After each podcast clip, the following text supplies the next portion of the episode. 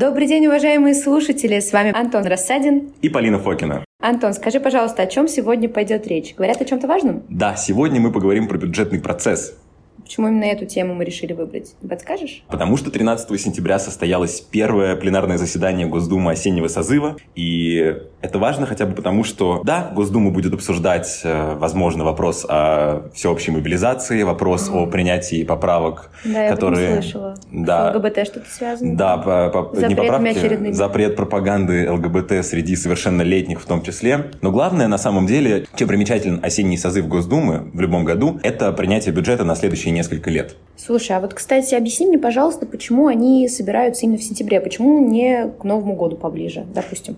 Ну, э, депутаты собираются в сентябре, потому что все мы выходим с летних каникул в сентябре, и, в общем-то, у них много важных вопросов, как мы уже сказали, ЛГБТ, мобилизация, в общем, все прекрасно. Но на самом деле, если говорить конкретно про бюджет, они будут тоже обсуждать его практически весь созыв, потому что правительство внесет проект только 30 сентября, дальше у Госдумы будет 60 дней на то, чтобы все это дело обмозговать, потом будут э, поправки, потом первое чтение, потом снова поправки, общем, потом второе чтение. Процесс, да, процесс долгий, и только, там, дай бог, к ноябрю-декабрю они все это примут. О, Но да, мы, подожди, мы... давай разберемся, вот из чего вообще состоит бюджет в России, потому что у нас люди представляют себе бюджет как часть налоги, часть то, что мы там где-то условно заработали, и еще непонятно что, откуда пришедшее.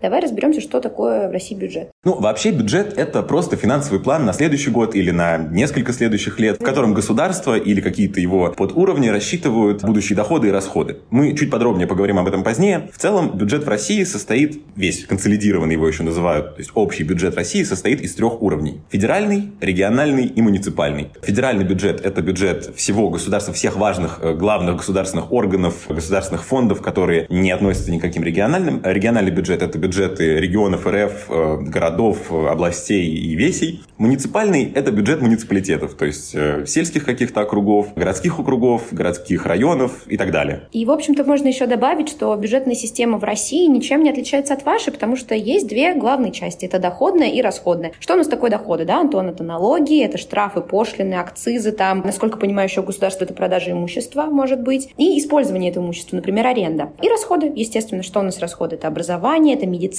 соцподдержка и субсидии. Это еще и военные расходы в этом году, правильно? Насколько я понимаю, очень обширные. Ну, не только. не только в этом году, и не только военные. Еще расходы на силовиков, на, угу. на полицию, на Росгвардию, на все вот это. Расходы на науку. В общем, там... И ЖКХ, главное, что и, и ЖКХ, конечно, ЖКХ. Антон, а вот скажи мне, пожалуйста, почему именно сейчас мы начали обсуждать тему бюджета? Понятно, что процесс запущенный, и депутаты наконец-то начали этим заниматься, но, насколько я понимаю, именно сейчас что-то изменяется в системе, может быть, в системе планирования планировании или в том, как дальше будет бюджет? Ты что-нибудь об этом знаешь? Э, да, знаю. На самом деле в этом году все мы знаем, э, чем этот год отличается от предыдущих. 24 февраля серьезно изменил нашу жизнь. Не будем говорить конкретно почему. Все все знают. Из-за этого очень сильно изменились и расходы нашего бюджета, они сильно выросли. Многие говорят, что на СВО тратятся там, сотни, десятки миллиардов долларов, и это серьезные расходы даже для такой большой экономики, как российская. Кроме того, изменились доходы, потому что многие крупные компании ушли из России, люди в панике перестали покупать товары, и из-за этого упали налоги, тот же НДС. Плюс упала прибыль многих компаний, даже тех, кто остался. Из-за этого их налоги тоже уменьшились. В общем, доходов меньше, расходов больше. Очевидно, что правительству, Минфину, а, Госдуме все это придется закладывать в бюджет на следующий год. Из-за этого в следующем году весьма вероятно изменится также а, расходная часть. И как это принято у нас, особенно в текущей ситуации, когда, очевидно, военные расходы возрастут и расходы на силовиков возрастут, есть вероятность, что урежут те важные какие-то социально значимые статьи расходов, например... Например, какие? Здравоохранение, медицина, образование, наука, культура, в общем-то, это происходит уже не первый раз. И когда, например, был коронавирус, да, тогда... А увели... насколько сильно урезали в коронавирус, ты не знаешь? А, я не могу дать точных цифр, но я точно знаю, что там на 10-15% а, много, уреза... урезают спокойно, да, иногда даже сильнее. На этот раз ты видишь СВО как главную причину урезания бюджета на определенные статьи? СВО как целый комплекс э, и там военных действий, и экономических санкций, э, как последствие СВО, и уход компаний, и то, что меняется структура потребления людей. Mm-hmm. Плюс э, в этом году интересно посмотреть э, и поговорить вообще о том, как устроен наш бюджет, потому что э, последние несколько лет, начиная, насколько я помню, с 2018 года, Госдума планомерно засекречивает все больше и больше статей расходов. А почему? Потому что силовики и военные не хотят делиться какой-то информацией о том, на что они тратят деньги. А Но... насколько это законно вообще не делиться? У нас есть что-то связанное с публикацией? Э, нет, это это сто процентов законно, потому что, ну, это это как бы эта информация засекречена, в общем-то, кто-то владеет этими данными, просто, ну, простым обывателям стоит об этом знать. Но это общемировая практика в Америке, например, тоже есть засекреченные статьи. Просто у нас, я об этом еще расскажу подробнее, но у нас засекречено где-то 20 процентов всего бюджета, все, все, все расходные части. Это много с учетом того, что сам бюджет это порядка 20 триллионов рублей. Ну, то есть это 4 триллиона в копилочку не положишь. Давай вообще разберемся в том, из чего именно складывается наш бюджет. Вот мы сказали налоги. У нас же есть разного вида налоги. Потому что обычно говорят, что вот э, любое действие государства, оно на деньги на налогоплательщиков. Налогоплательщики — это мы. Я помню, как я со своей зарплаты э, довольно серьезную часть для себя отдавала в казну, а потом смотрела на салют и думала, как же красиво оно улетает, в общем. Красиво взрывается в воздухе. Насколько это правда, что у нас в основном бюджет из налогов состоит?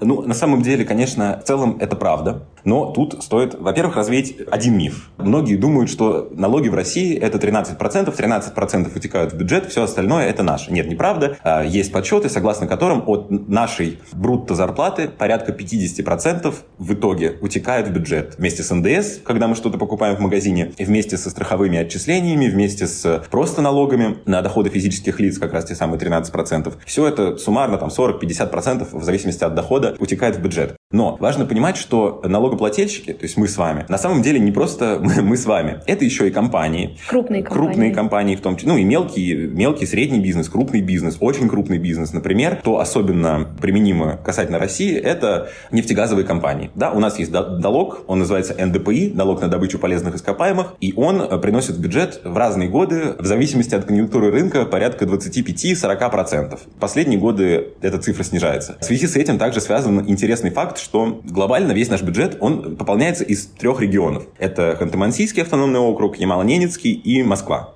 они суммарно дают что-то порядка 50, ну да, 50-40%. Ханты-Мансийский дает больше всех, потому что там больше всего запасов, не знаю, нефти, газа, чего-то из этого. Подожди, если эти регионы больше дают именно благодаря там своим а, полезным ископаемым, есть ли какие-то компании или, может быть, регионы, которые зарабатывают чем-то другим? Может быть, аренды или, может быть, какие-то крупные компании? Например, Сбербанк. Это же не частная компания все-таки, правильно я понимаю? Да, ну, Сбербанк, он как бы и частный, но с государственным участием, при этом государственное дотации. участие там настолько круто. Нет, дотации там нет, он сам окупается и угу. получает нормальную прибыль, но там государственное участие, насколько я помню, там 50% и золотая акция. То есть глобально это государственное предприятие, в которое пустили частных инвесторов. То есть на чем мы еще зарабатываем вообще? А, зарабатываем мы... ли мы достаточно на туризме? Зарабатываем ли мы достаточно на продаже какой-нибудь? Продаже имущества? А, ну, наше государство, да, помимо налогов, в общем-то, мы перечислили. А, ну, да, помимо налога на добычу полезных ископаемых, это НДС, НДФЛ, налог на доходы физических лиц, лиц. Там еще есть другие налоги, налоги на прибыль компаний, налоги там всякие автомобильные, но они не очень большие. Помимо этого, государство зарабатывает на, как ты сказала, акцизах, пошлинах, штрафах,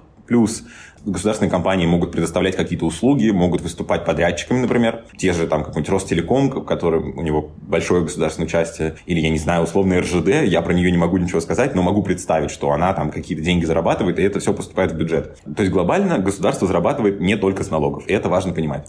Насколько я слышала, у нас еще довольно крупной частью доходов была международная торговля или какое-то международное сотрудничество. Понятным причинам во многом оно сейчас отсекается. Насколько для нас это, в принципе, значимо, на твой взгляд? Тут важно понимать, что в целом поступление от импорта сократилось примерно в половину, а, поступление, да, от, э, поступление от ввозных таможенных пошлин еще больше просели. Но все это суммарно не такой большой процент нашего бюджета. То есть это где-то, если брать весь бюджет, вот эти статьи, э, плюс там другие торговые операции какие-то, все, что связано с торговлей, в общем, оно в нашем бюджете, это где-то 20, может быть, 25 Ну, заложены эти факторы риска, а, насколько я понимаю, ну, если там не так все серьезно. Нет, это серьезно, конечно. Они были заложены, но сейчас нам везет, э, потому что... Нефтегаз? нефть и газ, потому что рекордно высокие цены mm-hmm. на газ. Кто в этом виноват?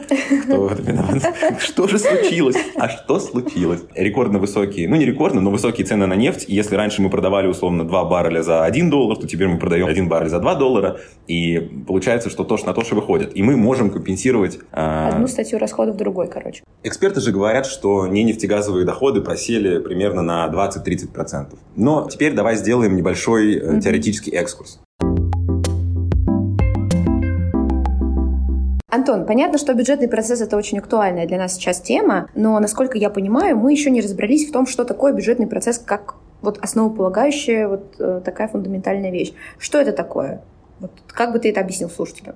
Ну, давай сначала мы послушаем выжимку из закона, который описывает, собственно, понятие бюджетного процесса. Бюджетный процесс регламентируемая законодательством Российской Федерации деятельность органов государственной власти, органов местного самоуправления и иных участников бюджетного процесса по составлению и рассмотрению проектов бюджетов, утверждению и исполнению бюджетов, контролю за их исполнением, осуществлению бюджетного учета, составлению, внешней проверке, рассмотрению и утверждению бюджетной отчетности. А теперь простыми словами. Вообще бюджетный процесс – это просто э, процесс создания как бы, бюджета от разработки проекта до его принятия и реализации реализации?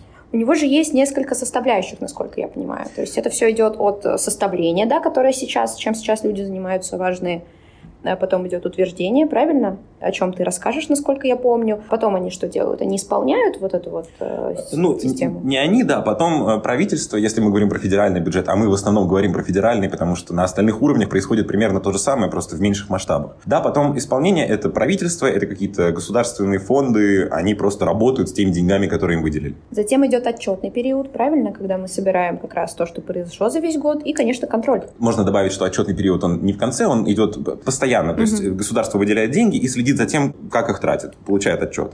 Насколько я понимаю, у бюджетного процесса есть свои принципы. Это еще из курса условно школьного обществознания мне известно, что, например, есть принцип участия граждан в бюджетном процессе, то есть, да, это мы говорим и о налогах, и о том, что, в принципе, любой из нас может в бюджетном процессе участвовать. Ну, и вообще подразумевается, что любой гражданин может как-то влиять на бюджетный процесс. Например, на уровне муниципалитета mm-hmm. действительно... Инициативы выдвигать, например, Да, да, да, да, да. На уровне государства, там, федерального бюджета все-таки нет, на уровне муниципалитета или там регионального бюджета, да. Но, конечно, это не всегда реализуется, и это сложно реализуется. Но задумайтесь, каждый из вас может повлиять на бюджетный процесс при желании, хоть это и не быстро. Насколько я понимаю, у нас еще есть принцип самостоятельности бюджета, есть принцип единства бюджетной системы, то есть у нас все взаимосвязано должно быть. Насколько я помню, еще очень важным принципом, который меня лично заинтересовал, был принцип по открытости бюджета. Принцип его такой прозрачности, но это же не реализуется в реальной жизни. У нас довольно большая статья расходов, в принципе, имеет статус секретности. Это же правда? Да, да. И от года к году она растет. Сейчас э, порядка 20-30 расходов бюджета, в принципе, засекречено. Это сколько? 20-30%.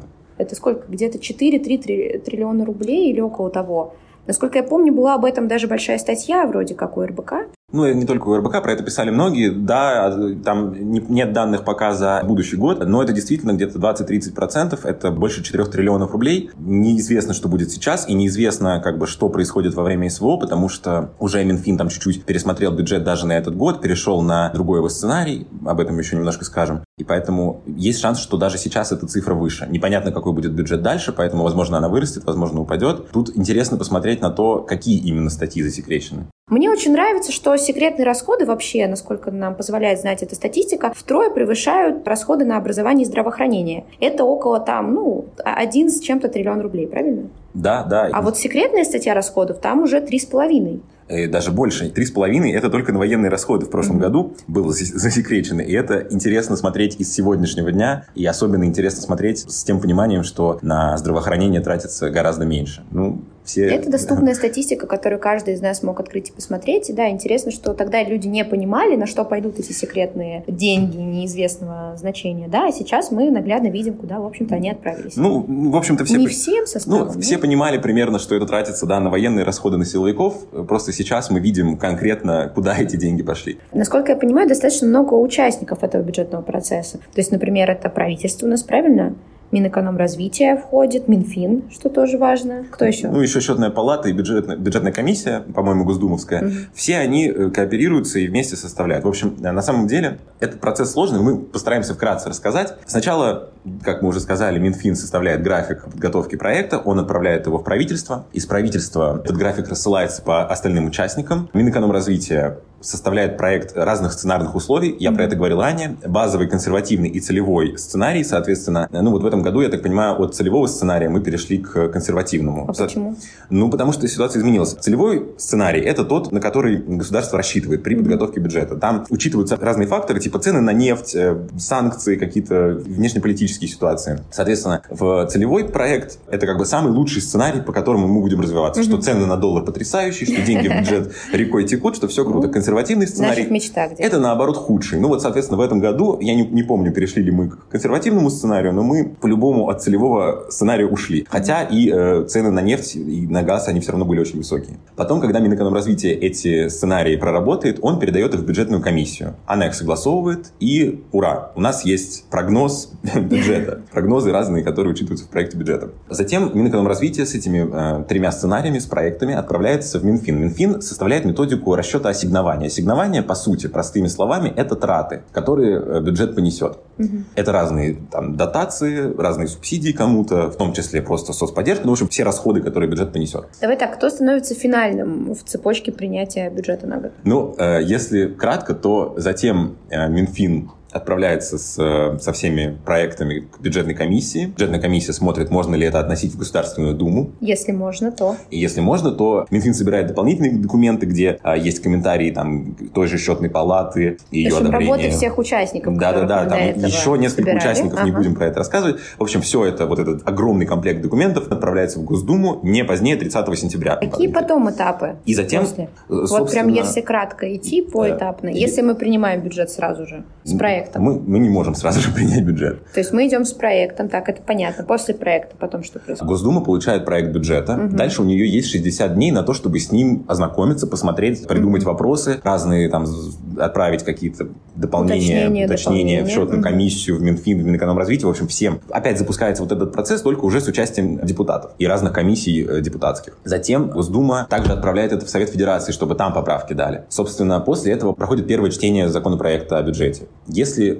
Принимают в первом чтении этот законопроект. Снова депутаты уходят на две недели думать, давать какие-то поправки, что-то обдумывать. комментарии. Да, уже более точечно про конкретные статьи расходов, особенно как раз социальные, здравоохранение, медицина, наука, культура, mm-hmm. потому что к военным их не то чтобы допускают статьям. Дальше второе чтение, где депутаты уже более предметно обсуждают какие-то конкретные вопросы, принимают поправки. Если во втором чтении принимается этот проект, следует за этим третье чтение, примерно то же самое просто еще больше дополнений. И после третьего чтения, если проект приняли, он отправляется в Совет Федерации, если его принимают там, что случается практически всегда, его отправляют на подписание президенту. После того, как президент подписывает, бюджет считается принятым. Такая финителя комедия получается. То есть ну, у нас действительно комедия. Такой, такой э, длинный путь. А скажи мне, пожалуйста, сейчас по бюджету какая у нас ситуация? Я, насколько слышала, в августе 2022 года у нас в дефиците было около... Ну, там большие суммы, это сотни... 340 300, или 350 ну, это, миллиардов рублей, я слышала. Да, это огромные суммы. В общем-то, до этого в июле это было чуть ли не триллион рублей, в июне чуть поменьше, но все равно. В общем-то, этот год как будто бы по всем статьям расходов и по там, тому, как складывается бюджет, должен быть дефицитно по итогу. Угу. Но как будто бы цены на нефть, как мы говорили Де- ранее... Компенсируют эту ситуацию. Компенсируют эту ситуацию. И, э, ну, действительно, возможно, по итогам этого года, с учетом того, что сейчас еще у нас дефляция, то есть цены растут вверх, хоть и на небольшие, там, мизерные какие-то проценты, но все равно есть шанс, что этот год останется профицитным, и на следующий год, скорее всего, бюджет тоже будет э, рассчитан профицитно, потому что закладывается сценарий, при котором нефть подешевеет, газ подешевеет, депутаты будут и там, правительство Минфин будут исходить из того, что условия будут хуже. Соответственно, они будут планировать так. Возможно, условия не будут хуже, и тогда бюджет будет еще более профицитен. Я тебя очень долго пытаю тут вопросами про сложные бюджетные процессы, которые, в общем-то, к жизни обычной, к бытовой, мало имеют отношения. Но вот скажи мне, насколько влияет вообще этот процесс на обычного рядового гражданина?